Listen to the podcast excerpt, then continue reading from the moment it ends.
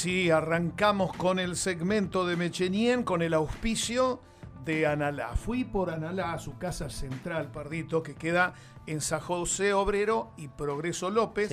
Y en la puerta, en el vidrio, hay un ploteo con una leyenda apasionante que dice, una empresa con historia para la historia de tu día a día. Si hay algo que es la historia diaria, es el pan. Todos los días, el pan de Analá en nuestra mesa. Pero Mechenien es un vocablo tehuelche que significa contar historia, como la historia del pan, la historia de Analá. Y de contar historias se trata el cine, las películas, y de eso vamos a hablar con Julieta, con Julieta Álzaga, que es socia de Mechenien, a quien ya tenemos en comunicación y la saludamos con mucho afecto. Julieta, ¿cómo estás? Buenas tardes. Hola, ¿cómo están? ¿Cómo están Pavel? ¿Cómo están Cacho? ¿Me escuchan bien? Muy bien. Perfectamente. perfectamente. Perfecto. Buenísimo. Bueno, qué alegría también escucharlos y participar acá de este, de este programa que ya van que por el cuarto episodio. Cuarto episodio de Dos Nadies. Y seguimos sumando nadies. Seguimos sumando nadies y siempre hemos tenido un socio diferente de Mechenien, lo que nos gusta mucho. Eh, Con mucha calidad, mucha conocedores de cine. Buen, muy buen nivel. Y te agradecemos mucho que hayas tenido la gentileza de compartir con nosotros esto que es el gusto, la pasión cinéfila, y creer en que la herramienta del cine también puede ayudar a formar mejor ciudadanía. Em, en esto que estamos con dos nadie, Julieta, de lo sentipensante, ¿viste? El cine ayuda a sentir y a pensar, a usar el corazón y la cabeza. ¿Y vos tenés algo para sugerirnos? hoy para ver qué Completamente, estoy, estoy totalmente de acuerdo. El cine siempre nos permite ponernos en otro lugar, este, exagerar y ver en grande, justamente en pantalla grande, aquellas cosas como chiquitas que nos pasan en la vida doméstica o política, sobre todo, me parece que es, es fundamental. Y sí, les traigo este, dos recomendaciones, me sumo hasta ahora a mis compañeras, todas mujeres de, de que han pasado por acá. Aguante el género también. Ahí. Sí, más de, más de una, más de una peli o serie, así que me sumo a la misma, a la misma propuesta. Arranco entonces, lo primero es Los Sonámbulos. Es una peli argentina, sí, que de hecho creo que logramos verla acá en Mechenien, porque esto fue como a, fines del 2019 que se estrenó. Pero eh, lo que es interesante en esta época de, bueno, de plataformas es que estamos obligados a ver cine en casa, porque bueno, los cines están cerrados por más de un motivo. Este, está en Cinear, así que de forma gratuita podemos acceder a, los sonámbulos, pero también está en Amazon Prime hace poquito, ah, así que este, pueden disfrutarla de las dos formas. Decíamos peli del 2019 de Paula Hernández, por ahí algunos que, los que sigan cine argentino les sonará, que después la directora de La Lluvia, de Herencia, así que muy, muy linda peli. Eh, es una película que, como decimos, se llama Los Sonámbulos, trata, digamos, de, una familia de sonámbulos. Y eh, es interesante cómo comienza la peli. ¿sí? Primera escena, vemos a la protagonista que es Erika Rivas, es, el elenco es extraordinario. Erika Rivas que se despierta a la noche y busca a su hija adolescente que no está en su habitación, claramente, parece que prendió la ducha, y la encuentra como en el pasillo del edificio, como queriendo salir del departamento, de formato sonámbula, ¿no? Dormida pero despierta. Este, bueno, la, lleva a la, habitación. Y siguiente escena ya vemos cómo esta familia compuesta por Erika Rivas, que es bueno, actriz extraordinaria, eh, su marido es el actor Luis Ambrowski, que también me parece genial. Bueno, y su hija es Ornella Delia, que bueno, este, debutó en este film y realmente se llevó todos los galardones y, excelentes críticas porque es una adolescente que está espectacular viajan a pasar las fiestas de fin de año a una casa quinta así, de la familia del marido, donde vamos a encontrarnos con los otros personajes que son también muy importantes, que son de la familia del marido, ¿no? La madre es Marilú Marini, que es más del teatro, me parece, que no, no había actuado, yo no la tengo tanto de, cine, pero bueno, es extraordinaria. Daniel Hendler y Valeria Loaiz, que son los otros hermanos. Decíamos como familia de sonámbulos, vemos, entendemos que el sonambulismo es como un tema y han pasado algunas situaciones riesgosas, como podemos imaginar, pero podríamos decir que el tema de la película tiene que ver con estos pequeños disputas de poder entre hombres y mujeres. ¿sí? Mm. Si bien no, por lo menos vemos no pasa nada evidente, pero podemos dar a entender que hay como pequeñas ¿viste? tirones, ¿sí? donde hay temas de plata, hay temas de, disposiciones del tiempo, ¿sí? que alguien puede querer tener un proyecto y el hombre como que está ahí mirando con cara de que no, no apruebo. Y cada una de estas parejas o integrantes de la familia están pasando por una situación de separación o una situación de viudez. Hay una, una la, la, hermana, digamos, acaba de ser mamá, así que está en medio del puerperio con toda la crisis de la lactancia, pero sin marido, sin una madre sola. Y el tema de la herencia, porque hace poco ha muerto el padre, entonces, bueno, está la casa, que es extraordinaria, y la madre quiere vender. Y en el medio toda una cuestión como una tensión, podríamos decir, hasta un poco sexual, de miradas. Hay un, el hijo de, uno de estos hermanos que es como más grande, vuelve de un viaje. Es como un seductor constante. Lo que es muy interesante de esta película es la cámara. ¿sí? Está puesta obviamente en, la protagonista, que es Erika Rivas, pero todo hay como unos este, cambios, digamos, de perspectiva que pasan a su hija. Entonces están siempre, o está ella mirando o está la hija mirando. Y esta tensión que se empieza a generar, que se empieza a generar, claramente tiene su punto de estallido, que no lo vamos a decir porque invitamos a, toda la audiencia a verla, pero tiene que ver justamente con estas situaciones de, poderes de hombres y mujeres y cómo las mujeres o cuáles son las herramientas de las mujeres para hacerle frente a esto. Eh, lo último sobre la cámara, que es una, una, peli que por ahí hasta tiene referencias al cine francés y esa cosa como estar todos como una cuestión este, mucha relax y de tomar vinos y de comer y hablar, hasta medio intelectualoides y todos trabajan en una editorial, así que hay un momento como una, discusión sobre este, eh, escritores y demás. Pero lo que tiene diferente, que a mí me gustó mucho, es que la cámara está todo el tiempo puesta muy encima de los personajes, casi primeros planos. Entonces te genera esa sensación de asfixia.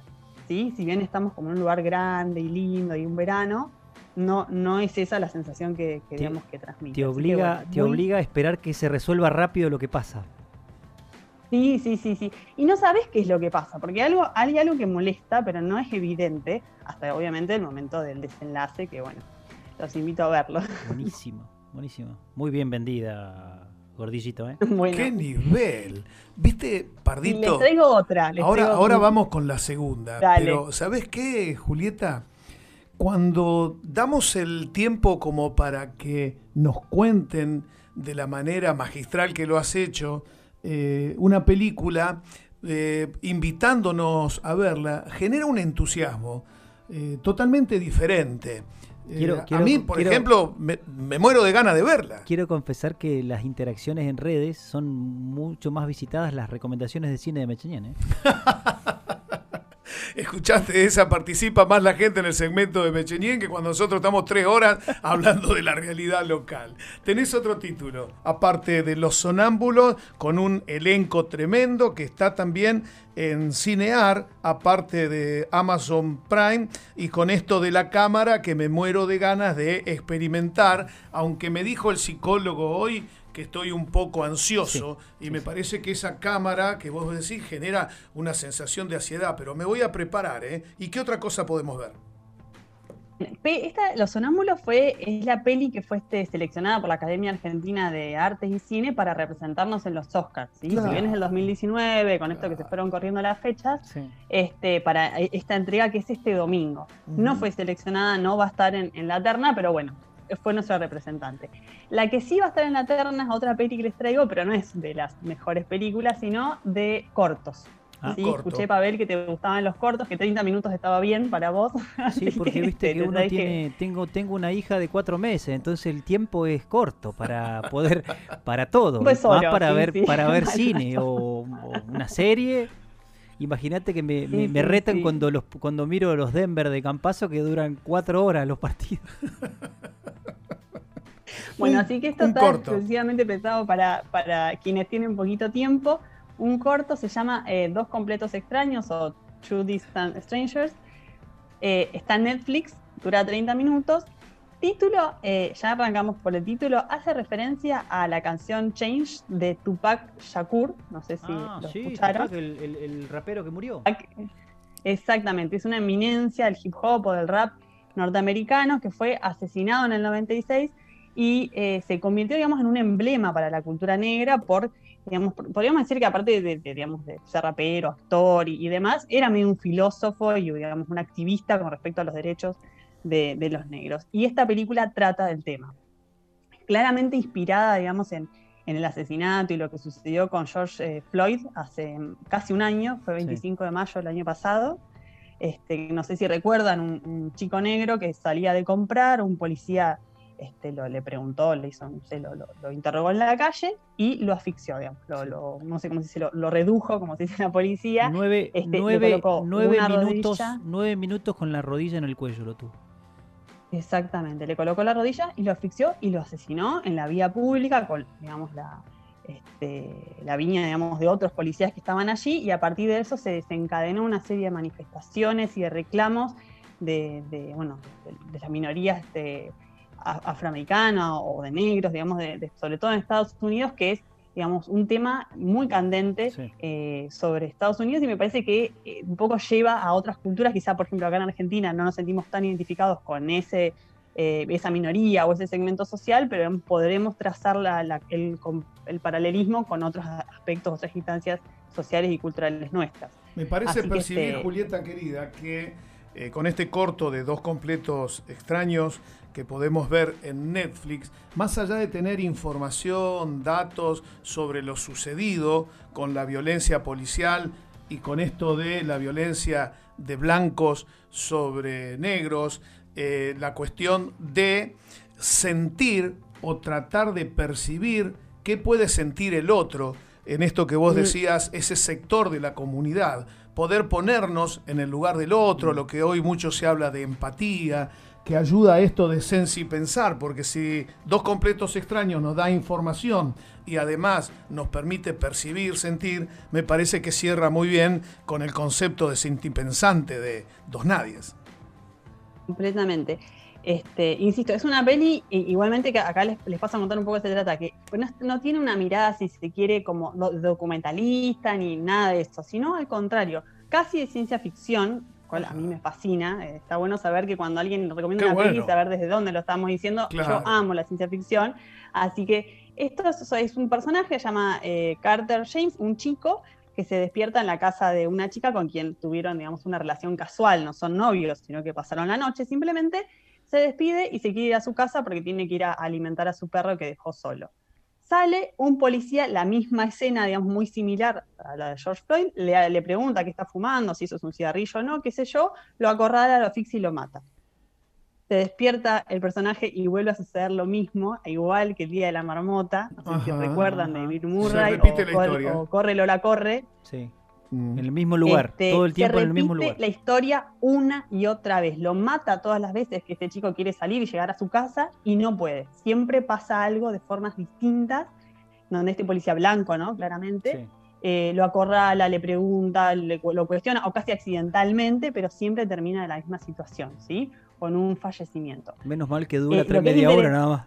Menos mal que dura media hora, la intriga ya me está comiendo. Claro, no digo porque si lo matan tantas veces te debe dar una bronca. Míralo a Matías, se está comiendo las uñas. Julieta. Le interesa el personaje, en un momento le, empieza a cuestionar, va y le habla, le dice, bueno, ya está, basta, estamos atrapados los dos en esta situación, no se puede más, o basta, busquemos.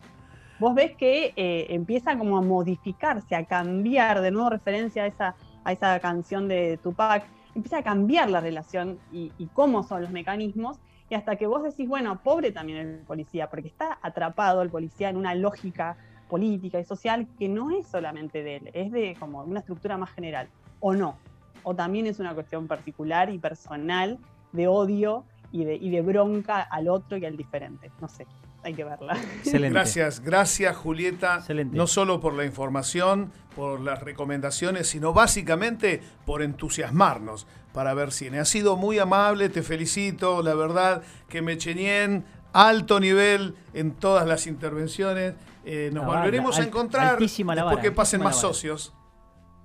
Bueno, muchísimas gracias, gracias por el espacio y, esto, y también por la dinámica de que todos los este, sábados podamos diferentes socios recomendar eh, películas o series, que básicamente es lo que nos gusta y es lo que nos unió en, en Mechenien, es el arte de contar. Así que ha sido un gusto. gracias y felicitaciones. Hasta luego. Buen sábado. Gracias. Buen sábado. Chau, chau. Qué lindo, Pardito, qué bien.